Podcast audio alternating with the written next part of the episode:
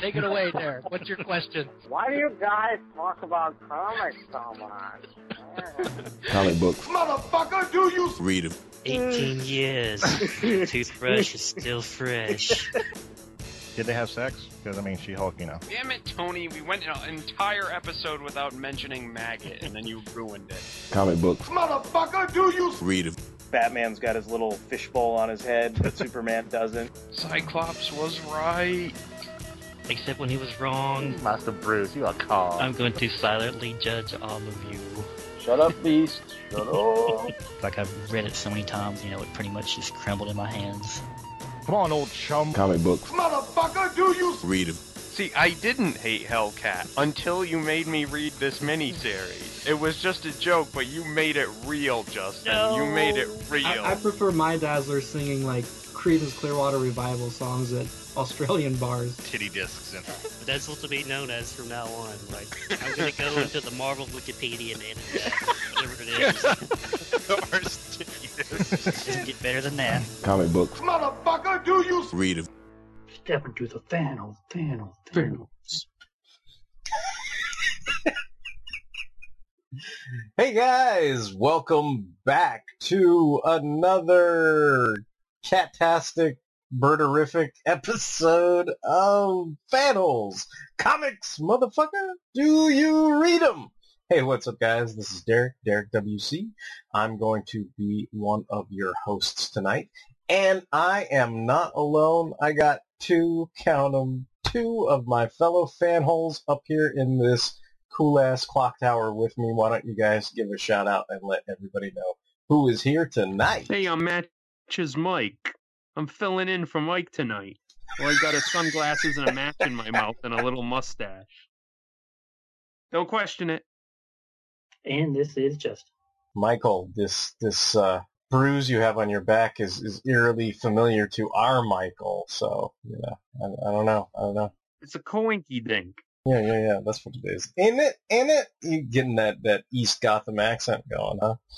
whatever, whatever that is. Yeah, yeah, yeah. Awesome, awesome. So yeah, yeah. We are we're so we're here to talk about some comics tonight. This is a loosey goosey ass tie-in to the the Birds of Prey feature film release, and this is one of those episodes where it was uh, my my mandate was I don't care what you bring. It's just got to be you know a character that is in the film or peripherally related to the film or, or so on and so forth. So we, we each brought, well, a comic or in my case, comics that have a story with, you know, some of the characters from this Birds of Prey upcoming feature film. And I guess since we're going in chronological order, that'll, that'll be me. That'll be me that's kicking this off. And technically I just, I just asked the guys to read the Black Canary story from Adventure Comics issue 418 and 419. This was a monthly book that had a price of about 25 cents. It was released in 1972.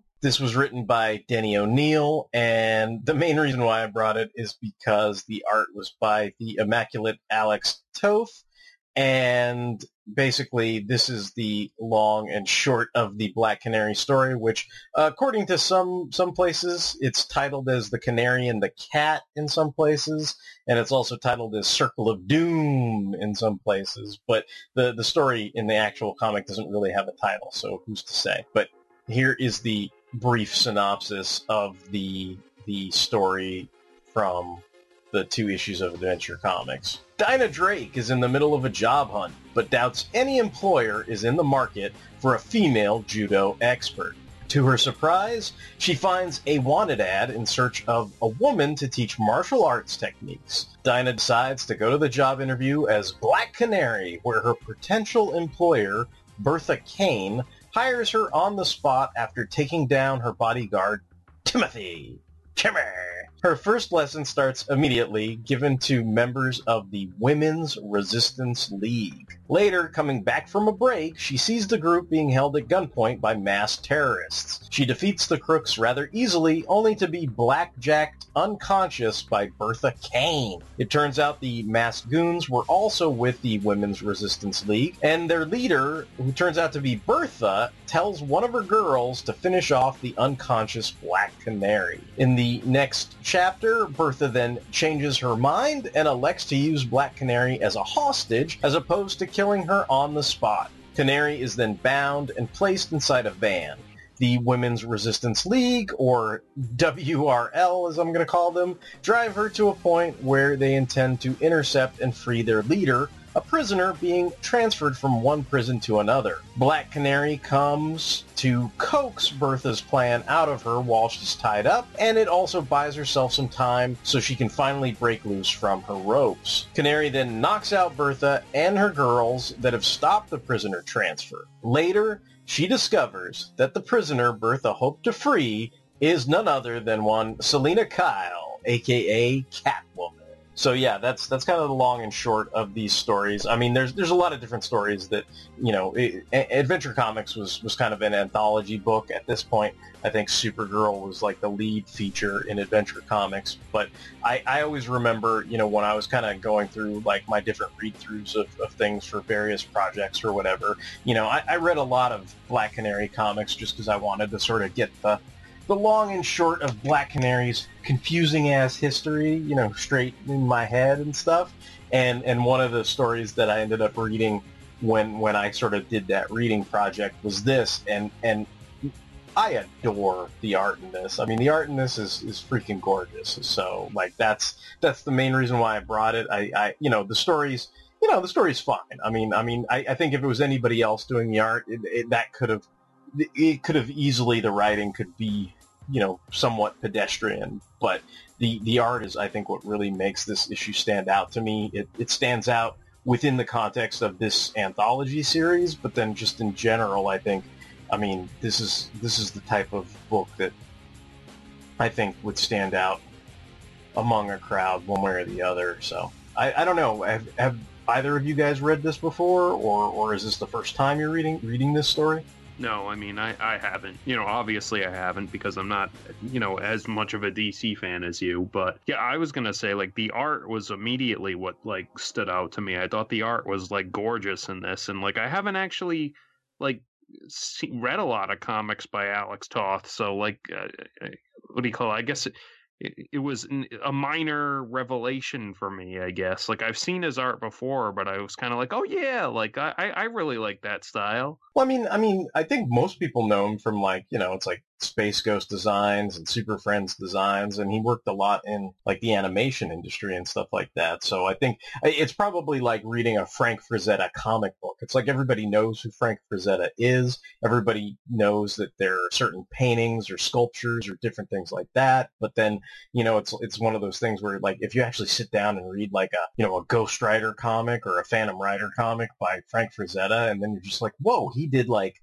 sequential art and panels and the whole whole deal. And and it's kind of like the same thing like with with with Alex Toth you know like where you're like this is this is like you know kind of awesome like to to just see him you know just kind of do a comic you know business as usual but it's it's it's just more than that I guess at least to me it is. But what about you Justin? Like like I know you're you're kind of a fan of Black Canary. I'm I'm assuming you've you've read this before or at least you've you've read Black Canary comics before, more so than than Mike has. I've read Black Canary comics before, but I've never read this. Oh, okay. So, like, yeah, this is really great. I mean, I've read some like House of Mystery comics that Alex Toth illustrated because you know I like okay, yeah, yeah, I like all that stuff, and he did some of that. So this this was really great. I, I'm with you. I think if anyone else illustrated this, like, it would be pretty pretty dull and uninteresting. Like, it's a pretty simple story. Um, yeah, yeah. It's just this is one of those stories where the presentation is everything, and the art kind of makes up for any kind of failings there is in the story. But yeah, like I I read this and then I went back and was just like admiring the artwork. I was like, wow, this is great. I, I really liked the ending where they're like, "Hey, do you want to see who they were trying to break out?" I was like, "Oh, it's Catwoman!" Like I, I didn't even think it was going to be anyone known. I was like, "Oh, I didn't even think about it." I was like, "Okay, they're going to try and rescue like the leader of their like radical feminist organ- organization." See that that's funny. Like like it's like they they talk about how oh this is you know the Women's Resistance League. It's a it's a feminist organization. Like they she she she says what their mandate is is like oh we're not gonna you know take crap from men anymore, and that's why we want you to train all these these women to defend themselves basically. But like I, it's kind of funny. Like you feel like as she's doing it, it's like, well, I guess it's not my job to concern myself with what these women are going to do with these lethal skills I'm teaching them, you know, or whatever. But I'm just kind of like, but she's even even Dinah's just kind of like, you know, she's scratching her head like this. this these women seem like they've been through some rough patches before, you know, and it's like it's like they all look like they've done like a, a prison stint or whatever, like like you know, because they they're all kind of butch and tough, and you know they, they kind of have that no nonsense look about them, like compared to because because Black Canary, as drawn by Alex, she's the most gorgeous looking woman in the entire piece, Yeah. right? Like and and so so comparatively, like these these other women, you know, they they they look like they're a little rough around the edges, just in turn, you know, they it- it's like if you saw like one of these, I don't know, wh- whatever you call it, like like prison women exploitation movies or whatever. It looks like they came out of one of those where they were all, you know, it's like Helga or whoever and her and her women in the prison or some crap like that, right? Like Black so. Canary in Chain. Yeah, Uh, that's I that's think I might watch that one.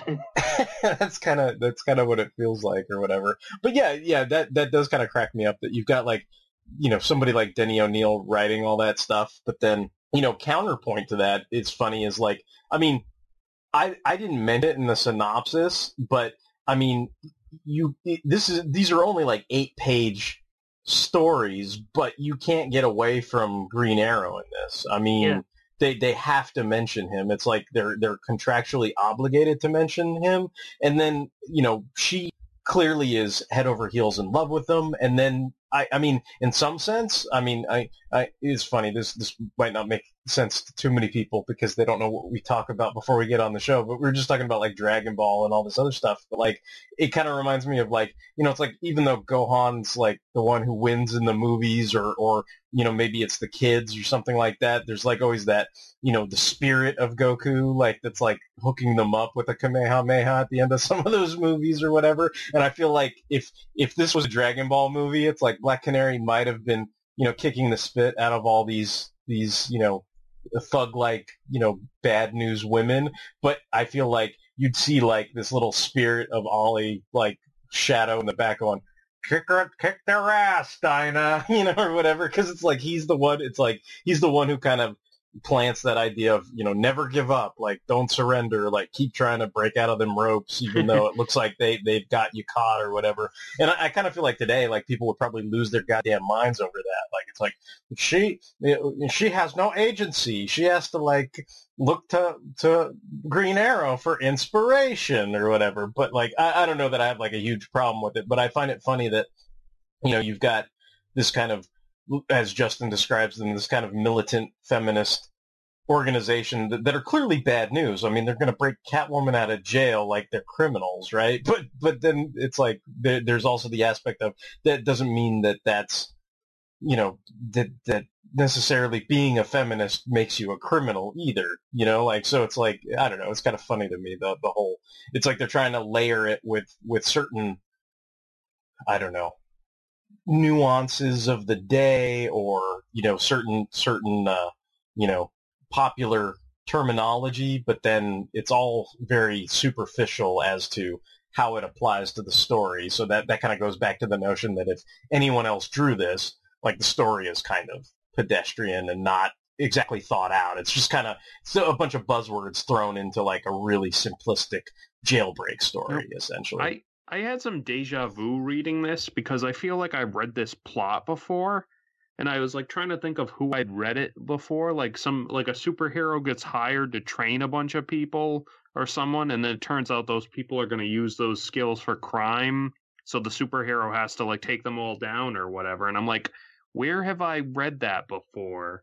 And I mean, you know, obviously, like I mean, no idea is original. Like I'm sure a lot of that stories come up a lot, but like I, I just had like some deja vu and I can't place it. Like I can't think of where I've read this before. I'm, I'm like, I would laugh if it turns out it was like a mockingbird story. I I almost want to say it's like like weirdly enough, I want to say it's like U.S. Agent or oh. something like like where he trains a bunch of people and they turn out to be scumbags and then he has to take them all down. But I, I can't say that like I can't think of the specific story, but like I, I don't know, it's so- someone in Marvel. The only thing I kind of questioned in, in this short narrative was like, okay, Black Canary has had adventures with Green Arrow, and she's been hanging out with the Justice League. And this judo job is like the best thing she could get. Like you'd think she could get something a lot nicer than that. You know what I mean? Well, it's weird because I I'm trying to remember the chronology of this all, but this this must be before she got her flower shop or or after she lost her flower shop on Earth 2. Do you know what I mean? Like Mm. like it cuz it's like it's like that's what I remember you know, I mean, you know, again, you know, the you know, the internet today would have a tizzy, but Dinah owned a flower shop, right? Like that's that's what she did, right? She sold flowers, like so. So like that's what I would typically expect as her, you know, Clark Kent's a news reporter, like like Dinah Drake, Dinah Lance, whatever. Like she's, you know, she's a florist. Like that's that's usually that's her her day to day job. But this must be in a period where she's probably in a transition. Like if she went from Earth 2 to Earth 1, then it's like, well, now what's my job? You know what I mean? Like what skills do I have? And then, and then, you know, it seems like she's focused on that whole thing of like, well, nobody's going to want to hire a woman to teach them judo. And then it's like, wow, what a coincidence. There's an ad in the paper asking for a woman to teach people judo. Like, I better go check this out, you know, or whatever. And then that's what kind of kicks off the story. But, you know, yeah, I, I, I get what you're saying too, because you're like, you're like, you think there would be other, you know, other skills that, that she would either have or, or, you know, other things. And I mean, eventually, like, like I said, I, I'm pretty sure she does open a, a florist shop on Earth One too. So, so that uh, becomes an eventuality. But I think this must have been, you know, somewhere in between that point or in some kind of transitionary period where she's like, you know, oh, she's got to look for some some work to pay the bills in the meantime or something. I mean, I suppose today they just have uh, Bruce Wayne finance everything or whatever it is, you know, give her a Justice League salary or some nonsense.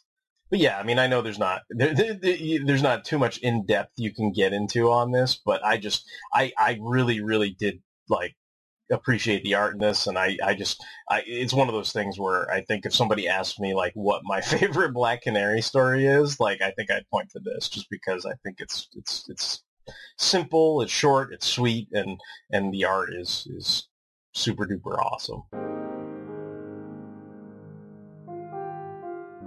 Black Canary. I'll need a sparring partner.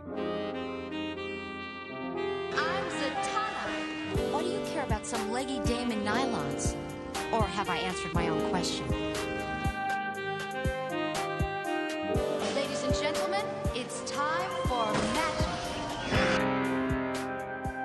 Black Canary and Zatanna, together in one podcast. I'm Ryan Daly, and I've got a thing for superheroes in fishnet stockings. That's why I started Power of Fishnets, the Black Canary and Zatanna podcast. Join me every two weeks as I celebrate the Blonde Bombshell and the Mistress of Magic in their exciting adventures published by DC Comics. Power of Fishnets, available on iTunes and at fireandwaterpodcast.com. I guess that'll take us out of this issue, but we're going to move on. And Justin brought an issue tonight, and I'm going to let Justin tell us what issue he brought and, and how it sort of loosely ties into the Birds of Prey you know, mandate character selection pick we have going on tonight. And go ahead, man. What's what what did you bring tonight? So I brought Batgirl number eight. This has a cover date of November 2000 and a cover price of $2.50. This story is written by Kelly Puckett and penciled by Damion Scott. Cass battles Lady Shiva, desperately trying to land just one blow. She fails and wakes up in the Endos. Escapes and encounters Shiva on the rooftops. Shiva points out the flaws and weaknesses of Cass's fighting style and asks for her bracelet back. Cass gives it, as well as a punch which KOs Shiva. Cass states that while she doesn't kill, she doesn't lose either. The end. So this is one of those comics that Wizard was heavily promoting, like when it hit, and I never really sat down and read it until we started doing this podcast. Like I think, I feel like I like maybe have read two issues of this run, and I like for whatever reason it didn't make much much impact on me. I just kind of wrote it off for whatever reason, and then I think like when we started doing this podcast, I think I think it was you, Derek, who you were like, "Oh, well, you should read that. Like, that's a really great run." So I sat down and read it, and I was like, "Derek was right. This is a really great run. Like, I really like this whole run." Of All right, I'm just gonna play. I'm gonna play back that clip I gave him again. Derek was right. Derek was right. what, what have I done? Um, But like I said, yeah, this this whole volume of Batgirl was really good. I think what threw me off was her costume. Something.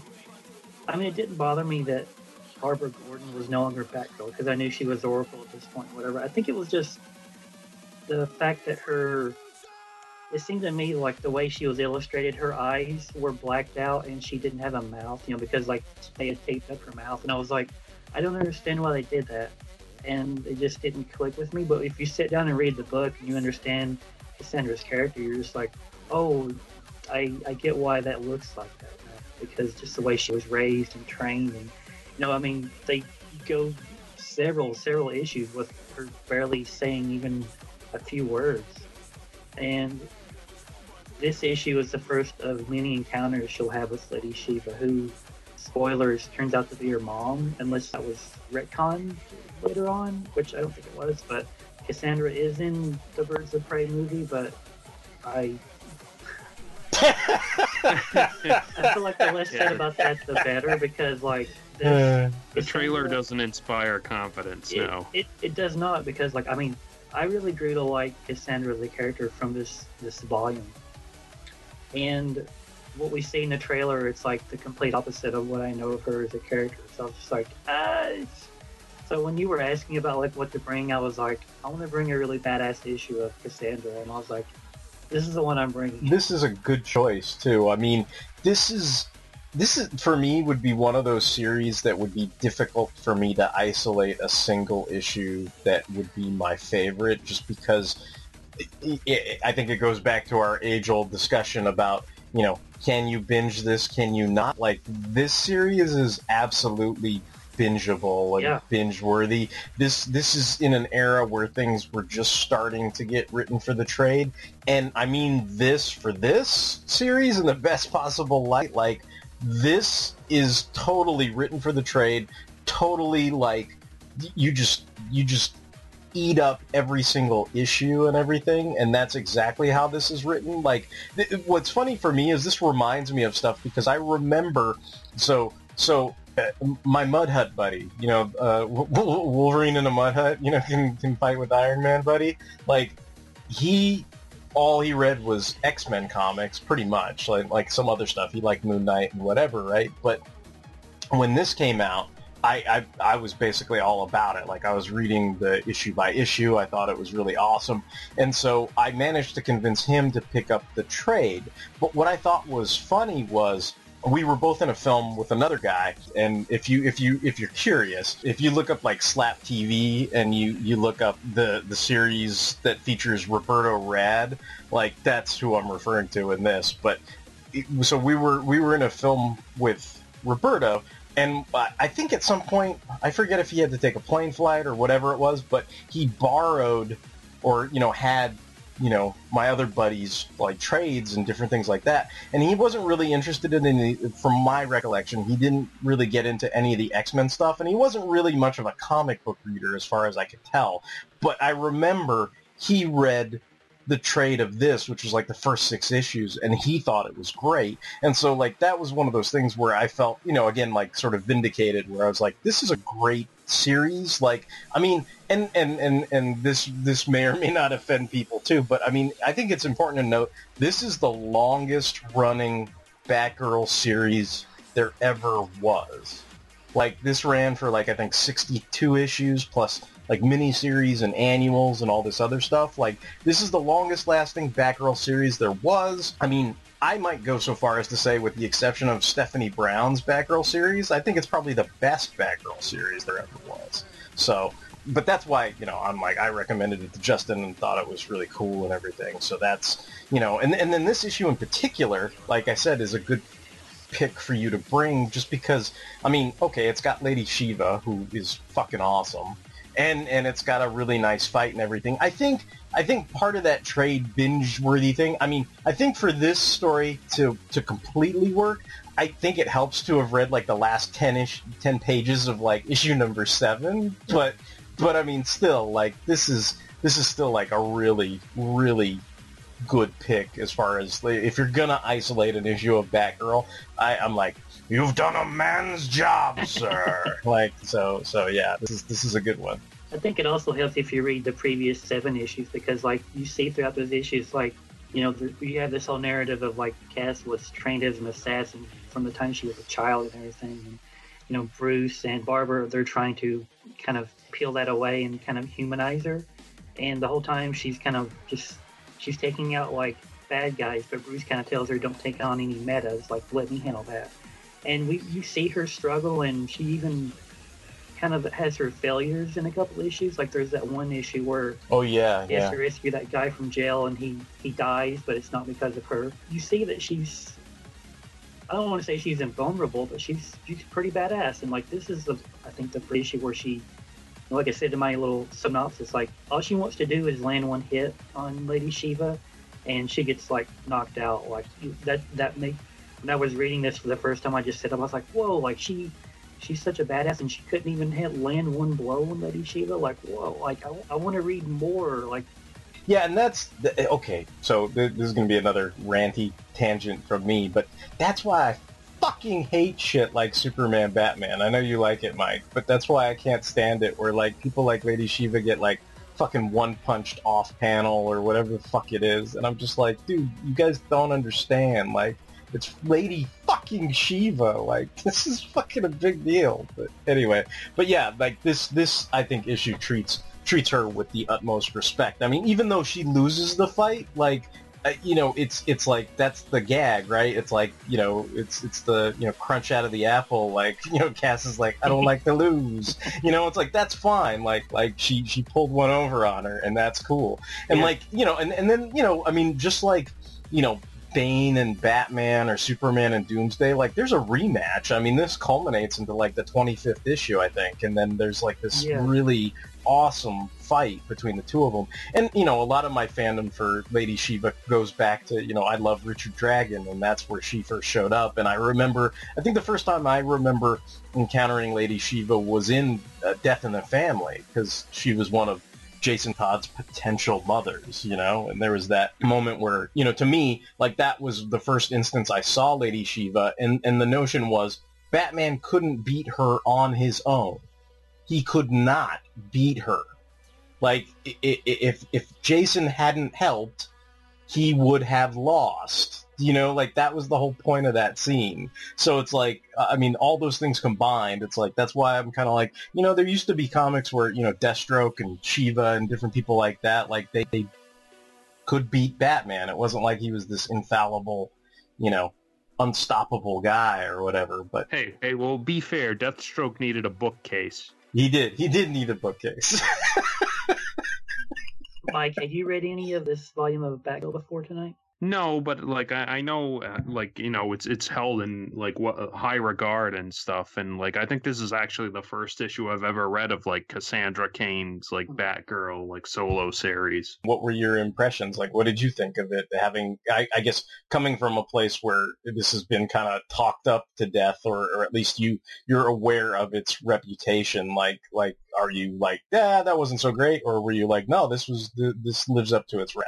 Yeah, like I liked it. Like I think you said, like you know, this is like the era where stuff started to be a little decompressed, and like it is a brisk read, but like you know, it, it's a largely a fight scene. Like you know issue and like i liked that the, you know the the concept of it basically that you know she got beaten and she's like i just want to like you know get one of my own in like before before these 22 pages are up like basically i have to hit her and like she does and like i like i thought you know like they they give you the concept and she executes it and like that that's like it was a nice like you know like even if it's a part of a larger story it was like almost like a done in one like sort of the art was okay. I thought the art might have been the weak point but like i mean it was functional but like maybe if i had been reading was that is that the regular artist? Yeah, yeah.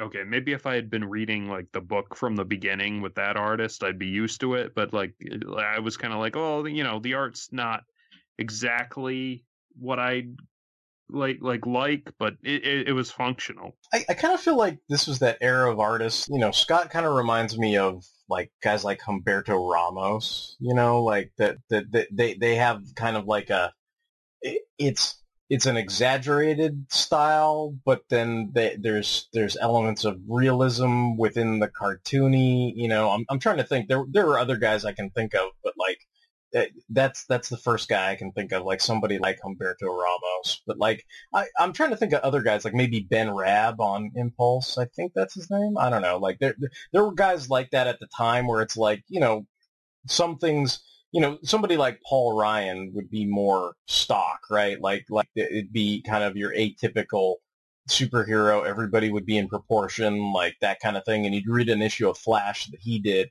and that would be kind of more standard proportions, you know, standard action, like that kind of thing. Whereas this is, I think, just because of the nature of her fighting style and everything, like the art's a little more frenetic, and and and I I can see why, you know, I, I'm I'm sure. I'm sure somebody like Big Country, you know, could look at the art and, and call it baby shit or wonder like what's going on with I'm the not- art and stuff like that that. far, no, no, no, no, no. But but I guess what I'm saying is I can see your point, right? Like I can see that it's not. Th- this is not a typical comic art, so I, I can see where you're going with it. You know what I mean? I, I think I think it's one of those things where I, I think I just got used to it, and and I like. I, I think for the most part, I mean, it's been a while since I've read like the whole run, but but this stays pretty consistent for at least a couple years. I mean, there might be some Yeah. filling issues and stuff like that, but but I, I think I think something about that too, just the, the level of consistency to it, where you you're, you're with the same kind of creative team for a long time. I think I think that that doesn't happen that much anymore. Like I totally appreciate that. So there there's that aspect to it too. You know it's it's funny like I, I said like i'm not i'm not very familiar with cassandra cain but i've i have read her in comics before like i liked when she showed up in that red robin series you like Yeah. suggested to Yeah, me yeah. like and you know tim helped her out in an issue or whatever and like you know i i think even though I haven't read a lot with her, I hold her in like high regard. So like I feel like like even I was like like personally affronted by that Birds of Prey trailer where I'm like, that's supposed to be Cassandra Cain? Like what?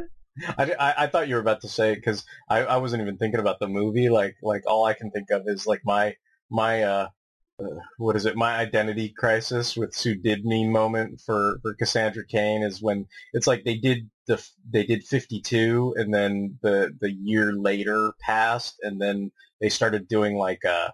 Uh, you know, a year later with Robin, and then they made like Cassandra Cain the bad guy, and I was just like, I swear to like that between that and all the stuff they tried to do to Stephanie, you know, like I just I at that point that was when I was like deep deep in the shit where I would go out and get drunk and yell about Wolverine stabbing Magneto and stuff and I I fucking hated that like so much. Like that that run of Robin like that personally like that I, that is offensive and I took affront to that run because I was just like I hate this so much. Finding my hate, that's what we do. You know? well, it's cool that like she actually, you know, she got she gets to appear in like that last new season of Young Justice that just came out, and like you know she's you know you'd think she would have like a, a more increased like uh profile now, but yeah, yeah. I don't know. I don't know what this movie's gonna do to her, but whatever.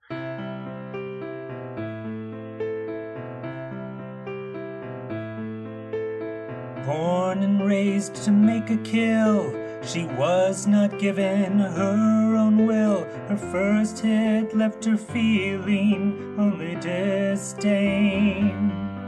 She ran to Gotham's no man's land, learned from Barbara Gordon's hand that starts the legacy of Cassandra Cain. Rising from the devastation of no man's land, a new warrior joined the Bat family. Daughter of David Cain and Lady Shiva, trained from birth to be the ultimate killer, but choosing instead to save lives. She's been Batgirl, Black Bat, and Orphan. She is Cassandra Cain. Join Mike Staley as he goes through every appearance of one of DC's most underrated characters in Silent Night, the Cassandra Cain podcast. On iTunes, Google Play, Spotify, and at silentnight.podomatic.com. So, so Michael, or, or I'm sorry, matches Mike. Uh, why don't you, uh, you know, you tell us uh, what what it is you brought for us to read tonight, since since Michael couldn't be here, you know. Tell us about your comic, you mook. My comic, all right. I'm gonna tell you, okay? Hey, hold your horses, okay? Like, but I brought Batman Adventures Volume Two, Number Six. This this uh, series only lasted for about I think it, it was like 17 issues, and it came out in 2003. And basically, it, it, the the concept behind the series was it was like more new adventures with like DC animated Batman, like the Kevin Conroy Batman, but like sort of like what he was doing in between Justice League episodes, basically, because like you know he has the updated like Batman Justice League design with the like longer ears and whatever, you know, the subtle redesign he got in Justice League. So this is kind of like trying to like fill in like in between episodes like give you give you some more batman the animated series like stories. And you know this this series is held in pretty high regard even though it only lasted 17 issues. And it had like an ongoing storyline. And like i i was picking it up and i enjoyed it a great deal. And much of it was written actually by Dan Slott. So I mean, you know, we always kind of rag on him for like, you know, Spider-Man stuff, but I always thought Dan Slott was pretty good on like like other stuff and th- that's no exception here. So I picked, you know, issue 6 which is like sort of in the middle of a storyline involving Black Mask, which is I guess the the Birds of Prey like tie-in here. And uh, yeah, issue six came out in November of 2003. It's the, main story is written by Dan Slott, and the backup story is written by Ty Templeton. The penciler was Rick Burchett, inker Terry Beatty, colorist Lee Loughridge, letterer Rob Rob Leigh. Yeah, so the the first story is called "Playing with Matches." and I wrote up a summary for it because I couldn't find one online, badly written or otherwise. So this is the summary for Playing with Matches. Bruce Wayne, aka the Batman, infiltrates the criminal organization the False Face Society in his undercover identity as Matches Malone. Partnered with petty crook Eel O'Brien in working under the society's enforcer Firefly, Matches rescues a woman trapped after one of Firefly's arson jobs. After returning home to Wayne Manor, Alfred informs Bruce of an unexpected visitor, his old flame Andrea Beaumont, alias the assassin known as Phantasm. Andrea tells Bruce that she is working for the False Face Society and asks that he not get in her way. Bruce, however, coldly rejects her plea and tells her to leave. That night, Matches Malone attends a meeting of the society called by its leader, Black Mask. Although he gets information on the next arson job that Black Mask is going to have Firefly pull, he later suits up as Batman and pumps Eel O'Brien for information on it, just to provide deniability for his undercover identity. Eel spills the location of Firefly's hideout, and Batman infiltrates it and sabotages some of Firefly's gear.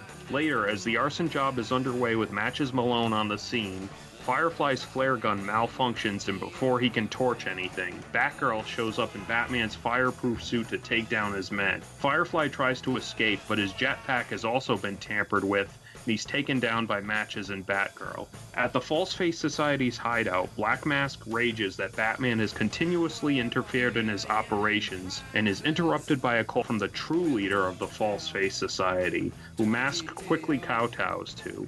in the shadows, Phantasm lurks, wondering who this mysterious boss above Black Mask is. In the apartment maintained by Bruce Wayne for his Matches Malone identity, Matches is interrupted during a phone call with Alfred by the woman he rescued earlier in the story. She thanks him for not only rescuing her, but getting her a new job with Wayne Enterprises. And that was the main story. And then there's a short backup story called Two Minute Warning. It goes like this Batman is tied up and held at gunpoint by Sportsmaster and his goons. Batman tells them to surrender, but Sportsmaster is just waiting on word from Black Mask to put a bullet in his head. Before word arrives, Robin and Batgirl break in, subdue Sportsmaster's men, and Batman takes care of the masked criminal himself. When Black Mask's call arrives, Robin tosses the phone to Batman, who tells the crime lord that he's next to fall. So yeah, like each each issue of Batman Adventures usually had like a main, like maybe like 17 or 18 page story, and then like a six or five or six page backup story, and they usually like tied into the ongoing story. And early, like early on in this series, it was about like the, like the False Face Society was an ongoing like plot line and it, you know it's it's led by Black Mask, and there's like a mysterious overseer besides Black Mask and, and Phantasm who just who joined up like this issue. I think it's like Sportsmaster, Bronze Tiger, a Gorilla Boss, and I. I forgot someone else probably, but like you know, it's all obviously with the False Face Society name. It's people with all masks and stuff. So I mean, the other person is Firefly. 'cause he's Oh, that's that yeah, that's right. issue. Yeah, like uh, I, I, I, I fi- figured he was just like a flunky or whatever, but I was, I was trying to recall that like scene with them around the table. Yeah, like, yeah, Who else is yeah. there? Yeah, like, like I said, I really enjoyed this book. It had like an ongoing plot line. It was in a like you know a continuity that I was really familiar with, and like you know it, it had stuff that you wish like happened like on the TV show, like like you know you i'd always be like why doesn't like you know it would be cool if phantasm showed up again like andrea beaumont and like that actually happens in this book and you know and then you know there there's even like you know a ongoing plot about the like you know the true leader of the false face society who like black mask is talking to. And then it turns out to be red the red hood and like but you never the the series ended before like dan slott and ty templeton could reveal who the red hood was going to be. So like that's you know you, you- and you know batman the animated series continuity doesn't have a whole lot of people like you know who you the, the usual suspects couldn't be the red hood. So like you were kind of wondering like who it could possibly be but but yeah like so like I, I really enjoy this series and i enjoy this issue. And like I, I don't know was this the first time you guys read it Yeah, I never read this before, and kind of like you, I like Phantasm, and my question was always, okay, if Harley can jump from the animated series to comics, like why can't the Phantasm? Which I think, I think they're going to introduce Phantasm in that new Batman Catwoman ongoing whenever that comes out. But I was always yeah. like, I think Phantasm is a really interesting character. Like, why can't they bring her over instead of Harley? So like, when I started reading this, I was like, oh, okay, this is pretty interesting. And then Phantasm showed up, and I'm like, it had my attention. And I ended up reading like the next two issues of this. I got to the Red Hood reveal you were talking about. Then I like, I kind of didn't have enough time to read anymore. Like, I, I like, I really enjoyed this, and I'll probably like, will go back and read some this. I really enjoyed this. Just, you know, seeing Matches Malone work with Eel O'Brien, who you know, will become Plastic Man. Like I thought that was really cool. Then the whole False Face Society, like I remember them. I thought that was really, you know, kind of like you said, like I, this is stuff that I wish could have been in the animated series. Then I think in the next issue they have Batgirl fight Phantasm, which I thought was a pretty cool fight. And Batgirl, you know, it looks like Batgirl's gonna get drowned, but she totally like did some sneaky shit and has the upper hand and escapes. And, uh, yeah, like this a lot of fun. Like you know, usually, whenever we do one of these uh, episodes, I'll just read whatever is the assignment, and I won't read anything else around it. But like, I was so into this, I ended up reading. i think i think we're all secret brothers like on that because derek didn't you say you went Yeah, and yeah. read the whole I, like, I, I, yeah, I, I ended up reading the whole run. I was like, I was like, Justin, you stole all my ideas, Larry. And then the- I I reread it too because I was like, oh man, I haven't reread this series in like ten years, so I like read all seventeen issues again too. I, I just feel like echoing. Like one, I'd never read this before. Two, Dan Slott wrote a Batman comic book. What? And then and then three, Andrea Beaumont. What? Like that that that was basically my my train of thought. And that's even after. I mean, th- that's not to discount. Like there was that cool Batman Adventures annual where they did the sequel to Mask of the Phantasm and all that stuff. And I remember being attracted by that cover. You know, the one where like the Phantasm mask comes off and it looks like the Joker's underneath it and all that stuff. So that that was another. But much like Justin, I was always, you know, uh, uh, I guess attracted by the the you know character and, and any follow up that was done with that character. So, but I, I had no idea that she was involved in this. So that kind of got my attention. I think one thing that is enticing and unusual because like Batman the animated series pretty much I mean yeah they had some two parters and stuff but they kind of always had done in one stories on the animated series and even in Justice League I mean it wasn't really until they started doing that Cadmus arc they started doing kind of an ongoing serial narrative. So it's kind of interesting that that this, you know, had that false face society arc that basically is like running through the comics and it kind of reminded me of like reading like old you know heaven forbid but old spider-man comics you know where like you know the hobgoblin mystery would be there and then it kind of go away for a few issues and then they'd come back to it and then it'd go away and then of course it got all fucked and pretty much the same thing with this right? Because it's like they they had the false face thing they had some of the mystery who's behind it and you know that that kind of thing and then they have the red hood reveal. I'm like i hesitate to, to talk more because i kind of i kind of want you know like if justin hasn't read the whole thing like I, i'd like you know i'd rather have him read it on his own.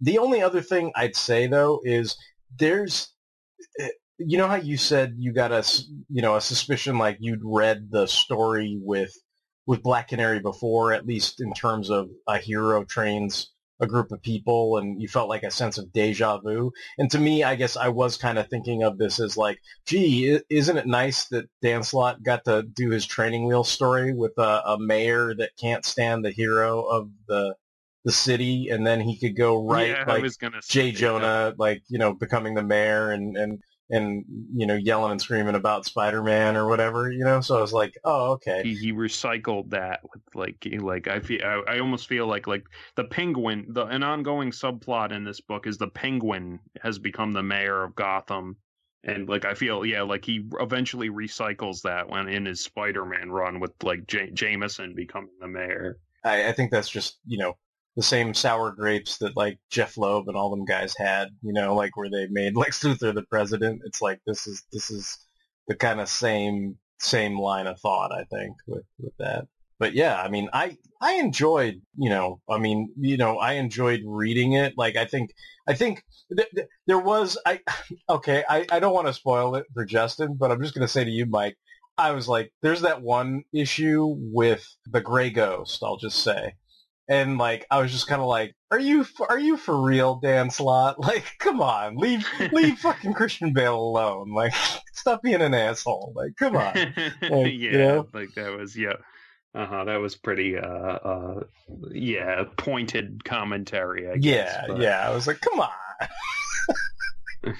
what did Christian Bale do to you? You know, but whatever. I do like like uh, the references to like just so you know that like you know Batman is a part of the Justice League in this where I like like Alfred's ribbing like Bruce about his matches Malone disguise and he's like hey look like I know i work with someone who like gets away with this with only wearing glasses like I've got glasses and a mustache and a match like so and then and then when Andrea Beaumont shows up at the mansion, he's like, Alfred, like get the device that tells us if someone's Clayface or a Martian or a robot. like, like, I think that was great. Yeah, yeah, yeah. I, I, I kind of got the feels with the whole mom's brooch thing, you know, or whatever that was. Like, and then, I mean, and and and it's like you you get the uh, the vibe. Like, what did did he give it to Andrea and she returned it, or no? He has it. He had it earlier because of what? Because of Julie Madison or something like that, right? Like, because he was he took it out of Yeah, the yeah, case or was- it something like a- that. yep. And then and then and then it's in the room when she's in the room. So it's like, oh, that's kind of like you know the the the feels, the heartbreak, or whatever that is going on with Andrea Beaumont, and then you know, and then who it eventually goes to. I was just kind of like, oh, okay, I like I like the way they did that. That's kind of nice. they really kind of nailed like Bruce Wayne's like you know bat dick attitude, I guess. Like in certain panels, I feel like when you know Batgirl's like you know Firefly's getting away, like are you gonna do something? And he's like, you know, don't ever take that tone of voice with me, like. And then, or like he's really cold to Andrea, Yeah. like especially. Well, yeah, yeah, yeah. I, I almost feel like see that that I almost feel like is is, is some of Slott coming through because I mean he he flat out's like I don't talk to killers, go away, you know, and I'm just gonna like, dude, like you know, like I don't know. It seems like there'd be more nuance to it than that, but but I guess because it's a kids comic and and maybe because because of the the I don't know, he does really take a hard line with her. He's just like, you know, we could have had something, but nope, you're you're a killer. I don't do that. You know, it's it's almost like that that notion about wa- wasn't there like the one story with like Ra's al Ghul, and then when all said and done, like Talia's there, like on her own, and it's like I think Ra's is like, you would, you know, you would betray my daughter or whatever, and he's like, but I love justice more, you know, and it's just like what? yeah. okay, whatever. It's like my only boner is for justice. That's basically how the issue ends. He's like, my boner is for justice, you know. So I was like, all right, it reminds me of uh like the, the as we record this this week like the how it should have ended like super cafe like guys like released a video of batman and superman like talking in the cafe about uh disney plus and like superman's like you gonna like subscribe to the plus like and and and batman batman's like like i only subscribe to justice like, uh, Born out of violence, adopted in chaos, teenager Cassandra Cain is seeking the answer to a question. If nurture can undo nature, raised to be an assassin, Cassandra is trying to burn the pages of her past and write a whole new future.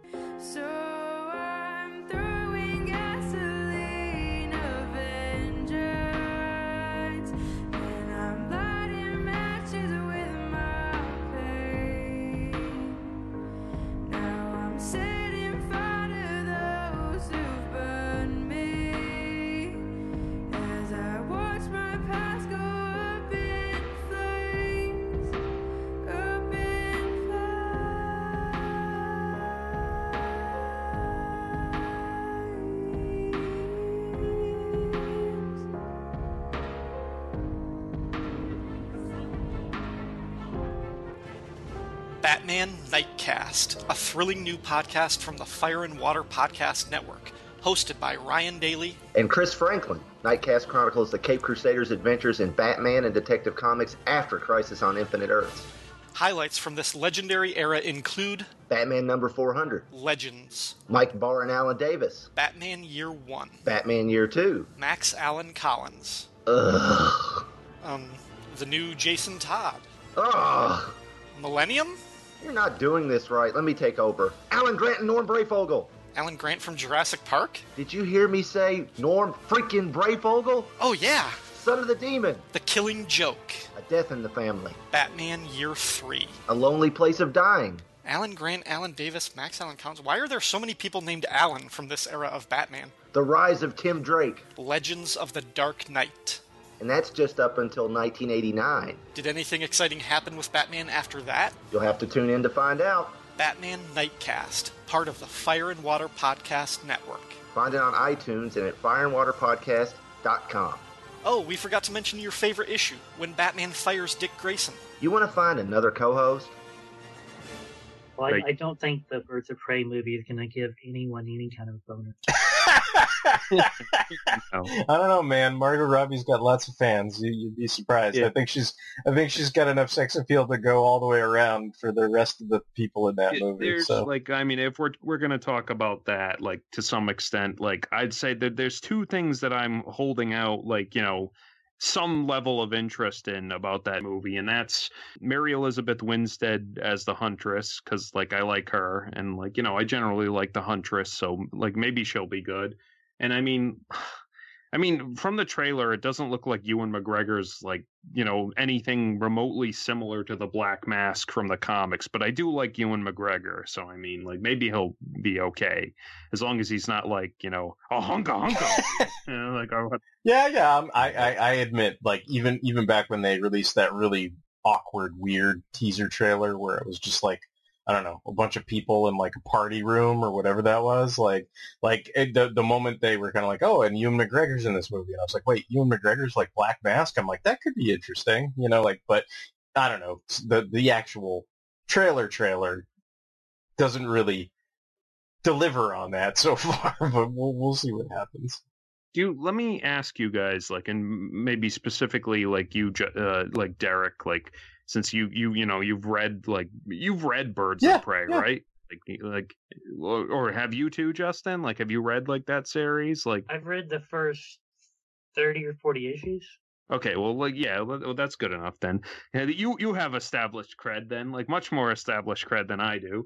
Like do you guys like feel like i said like sort of like affronted that like you know it, it's a like harley quinn movie like disguised like as Oh. a or, like birds of prey Oh, yeah. movie or, or the other way Ab- around like, Absolutely. Mm. Yeah, I mean, and and then and then it's just like when you know it's all that synergy too. Like if you notice now, they've got the Black Label series where it's like it's like Harley and her amazing friends, the Birds of Prey, and I'm just like, oh fuck me, dude. Like, are you fucking serious? Like, go away, fucking Harley Quinn, go the fuck away. because like even even even though I haven't read any of it, like I I know there are it's a title with a lot of history to it. I mean, it's a title like it's a team that has like a lot of you know well known members. You know, Black Canary, Huntress, like Catwoman. Like you know, there's so many things you could pull from, and then and instead, you know, they put Harley Quinn like front and center. So it's weird. Like I, I kind of think like I mean I don't know. Like I guess they just couldn't get the idea of a Gotham Girls movie off the ground or something. Like because I, I don't know else they were going to try to market that. But it sounded like they they they knew that just to release a flat out Harley Quinn movie was not going to fly. I guess. But then. And then I guess they didn't want to do a Harley Quinn and Joker movie or a Joker and Harley Quinn movie or whatever, right? Like, because I don't know, for whatever reason, they didn't want to do that either. So then, then it became this thing of, oh, well, let's get Harley because she's popular, and then let's put her with other, you know, popular female characters from the Batman universe. And then they they're like, well, what are we going to call that? And then and then it seems like then it dovetailed into, well, let's just you know, we got these Birds of Prey characters lying around, like let's just that's Harley and the Birds of Prey, you know, and it's like, I don't know. I mean, I, yeah, yeah, yeah. Uh, Like I can't imagine how people who are like you know huge fans of that book, you know, from like way back or whatever feel. But like you know, you, you guys are the closest people I know who would like you know have the cred to feel like it's it's know, weird like though because there's there's different i mean the the people that would be upset about this movie probably aren't even reading current dc comics i mean i mean i think that's almost applicable to justin right like i mean you you have your phases where you try to dabble back in but it seems like ultimately a lot of times even after you dabble back in for a little while you eventually are like fuck this noise i'm outie right like i mean I'm, i don't mean to speak for you but that's i mean is that No, you're pretty much on target. Like I, I tried to go back and read that. You know, there was a Batgirl in the Birds of Prey book, and I read that for maybe four issues, and I was like, you know, I don't, I'm not really into this. This isn't for me. So I kind of dip in and out pretty often. Oh yeah, and I mean, okay. So I mean, I I I uh, not entirely of my own volition, but I I had been reading some of those, like that Batgirl and Birds of Prey and some of that other stuff. I mean, some of those books are fucking awful. I mean, I mean, there was a reason why I didn't read them when they first came out. You know what I mean? So I get why people are disenfranchised by some of it. I mean, I try to hone in and find the things that that are recent that that I think bring me uh, entertainment and joy. You know, but I, I, kind of feel like to what you're saying, like if there's a uh, disenfranchised fan base that would be upset by this movie, I think they've been disenfranchised like 20 times over before this movie even came out. So by this point, that that's why my attitude is it's not like I'm enraged. It's more like eh, eh. You know, because it's like, well, I mean, they've already done a bunch of shitty Birds of Prey comics, and they've already done like sh- a bunch of crap where like Harley Quinn steals the spotlight from like, you know, I don't know, the fucking Suicide Squad. I mean, I like that movie, but it's like, and and I don't hate the New Fifty Two Suicide Squad book and everything that followed after that, but it's like Harley Quinn was never fucking part of the Suicide Squad. You know what I mean? But it's like that's the way they made that movie fly, right? That's how they sold it. It's just like so. I don't know. You know, like it's catch twenty two, right? Like you you might not have gotten the movie if it wasn't for her, but then at the same time, it's like, is that really the movie that you wanted? You know, like it's like I, you know, would I have been happier if it was just you know Bronze Tiger and Deadshot and Rick Flag and you know Nightshade and and you know you know basically the '80s Suicide Squad, you know, the one that that I like the most and am the most familiar with. But it's like, you know, it wasn't quite that, you know, which is fine. Like I, I don't dislike the movie. I do like the movie, but I mean, I, I can see why, you know, at some point, you know, there there'd be a contingent of people that are disenfranchised either, you know, long before this movie hits hits the theaters or or, you know, that that, you know, kind of like that oversaturation of Deadpool. I mean, clearly Deadpool and Harley are not that that far apart, you know, in terms of that that oversaturation, you know. Yeah, I, I- almost feel like it would be like if you eh, like had a movie like you know Deadpool and the X Men or something like, or, or Deadpool and X Force or something, and you know, like they kind of did do that, like in Deadpool too. But like you're kind of like, yeah, but you know, X Force has like its own history and its own like you know it has legs if you do it Yeah. right. But Well, well, well, yeah. I, Birds of, I, I think Birds of Prey has even more I, I, legs I would that. think the but- fear is that that the birds become the Shatterstar of Deadpool 2, right? Like that that it's just some stupid punchline, and and there. Meanwhile, there's people Yeah. that you know probably were or are fans of that character, right? Uh, for whatever reason, you know, whether it's because he's snogging Rictor or because he's he's a badass guy who's got a bunch of swords or whatever, like whatever the reason is, right? Like there's probably reasons why people are fans of Shatterstar, but yet in that film, he was just a stupid punchline and now he's fucking dead.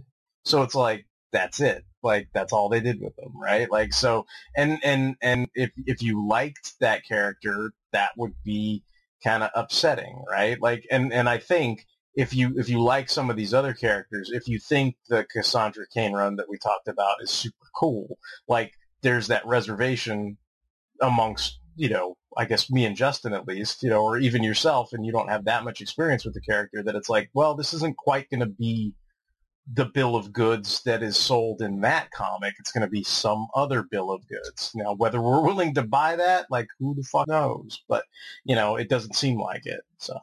Yeah, like well, I, I just wanted to talk about that because I feel like I, like I wanted to wrestle with my feelings about it with you guys because like I, I'm kind of like like I, I I'm a I mean I'm I'm a longtime comic fan, but I'm not particularly versed in that stuff. But like when you've been a like comic fan as long as I have, you just pick up stuff like and you know like this is how the way things are and how they should be and you know who's a fan of what and whatever and then i kind of look at that and i'm like man what a waste. Like what a i don't know like a it, it seems like a wasted opportunity Well, it's weird because there's that there's that fanboy inequity, you know, because it's like it's it's like the Deadpool and Harley fans, like they they're like the hogs in the trough, like with all the fucking mud, just going, "Isn't this great? We're in a golden age of Deadpool and Harley," and they're having a fucking party over there. Meanwhile, like the people that are fans of like you know I don't know Shatterstar and X Force and and uh, you know the, the birds of prey you know the people that are like i love oracle. Well it's like sniff sniff like where's where's oracle in all of this? Nowhere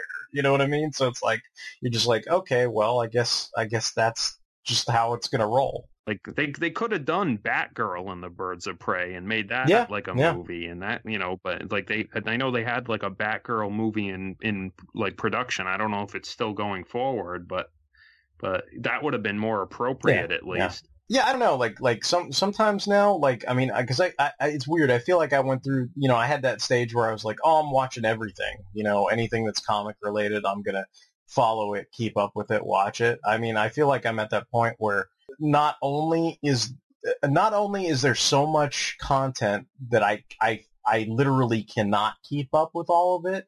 There's actually content that people are putting out that I actively do not want to keep up with. So, I mean, and I, I know what that says. It's like, it's like, you know, there's more selection, there's more choice, but I mean, and think about it. It's like that, that like, this is coming from me, you know, like, it's like at some point, maybe I will watch some of that stuff just, just for reasons. But it's like at this point, like i if it's just for like pure entertainment and stuff that kind of gets my juices pumping, it's like okay, I'll watch the stuff that I enjoy, you know. Like, but it's like I don't know. I I, I think I'm at that point where kind of decided like I'm not going to go see the Rise of Skywalker, and I don't know if I'm going to watch this Birds of Prey thing or not. I might, but I might not. So I don't know. I mean, I'll, I'll just see how I feel like when it actually comes out. But I mean, I, I think it's getting to that point where you know, like, or, eh, or at the very least, if if I'm not going to watch it in the theater, you know, I might be willing to you know wait three months down the road and just you know watch it at home or some shit. You know. Yeah.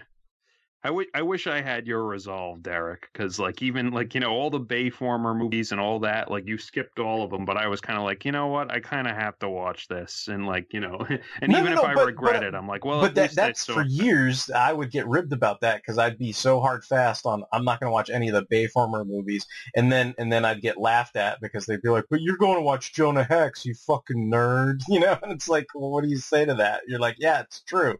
Like Jonah Hex is a piece of shit movie too, you know, unless you don't know any better, you know. So it's like, you know, and it's like, is this is this Birds of Prey with Harley Quinn just another fucking Jonah Hex thing that completely misses the point? Like maybe, like probably, like and and and then that that's why you're like, okay, well, you know, the- like, and I don't know. I mean, there there might be things. It's like you know, like I like I went and watched the Joker, you know, and I I don't know that I that is exactly my personal Yeah. cup of tea, but I still went out and watched it anyway, just because I guess I wanted to be on the pulse of that, you know, and, and make up my own mind before I, I heard like 20 million different talking points and opinions about why it's good or why it's bad, you know. But I mean, I think at this point, like I think I think somebody threw down the challenge, like if you're not into, you know, the Last Jedi and and and Rey and all this other nonsense, it's like, well, why don't you just not watch Rise of Skywalker? And I think I kind of made up my mind a long time ago. I was like, I don't, I don't, I don't think I'm gonna watch that. Like, I don't fucking care.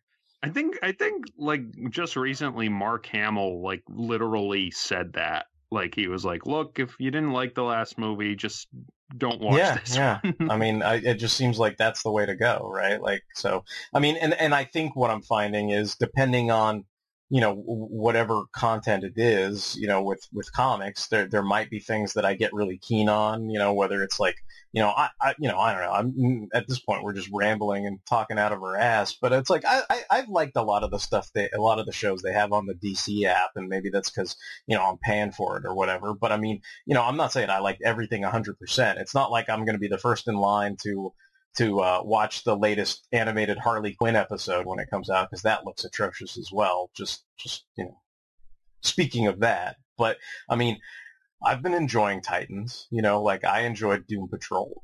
You know, so I just try to focus on those. You know. I'll watch Birds of Prey, but it'll be the triple X Eh. Eh.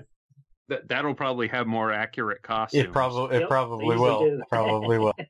All right. Well, before I start talking about you know when when those parodies start losing me, I think it's time for us to roll out of this episode. So if you guys have any other comments, questions, and or concerns, if you have any angry, angry emails, you can send them to fanholespodcast at gmail.com. If you want to check out the backlog of episodes of Comics Motherfucker, do you read them? You can check them out over on the fanholespodcast.blogspot.com. We're on all kinds of streaming services. We're on Stitcher Radio, Spotify, Google Play, etc. We can be found on all kinds of social media. We're on Instagram, Facebook, Tumblr, Twitter. We appreciate all the likes, hearts, retweets, feedback, etc. We appreciate the listens, so thanks for all that. And until the next time, this is going to be Derek, Derek WC. Uh, I ain't getting a murder rap for this. I'm going to stretch on out of here. Signing off. Hey, it's Mike and Derek. Get that machine that tells us if Justin's a Martian. And still you're off the hook. And this is Justin, the Triple X parody, signing off. Oh yeah. brand new day. You scum can simply call us the one and only birds of prey.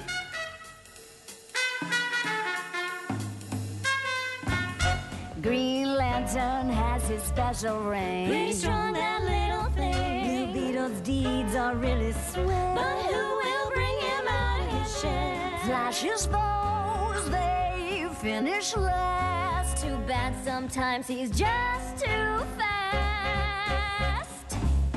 While all the boys can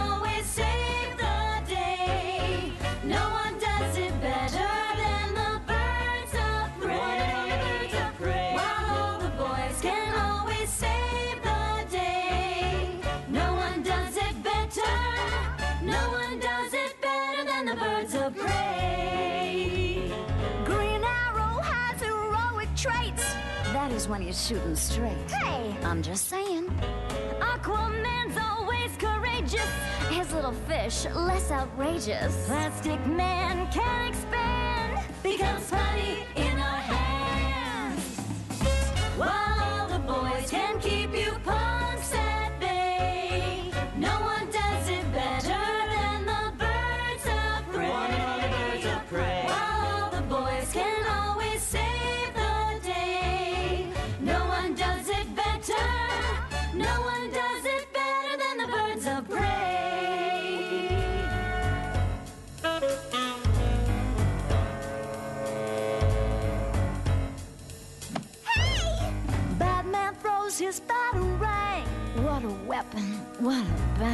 Check out that utility belt. Sure can make a girl's heart melt.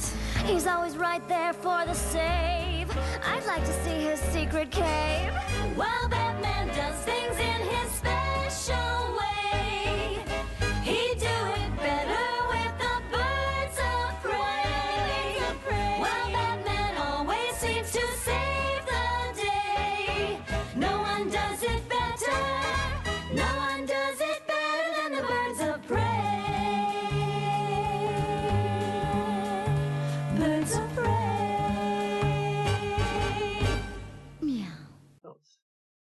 Event Leviathan, like I said, was a big stinky Bendis butt fart.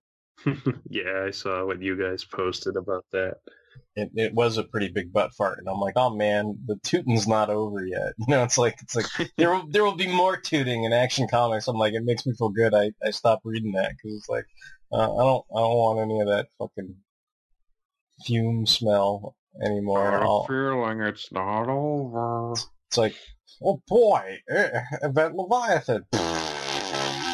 And then it's like, but wait, there's still some more. There's some more left. He's still got some. He's still got some beans in there, and he's all ready to go.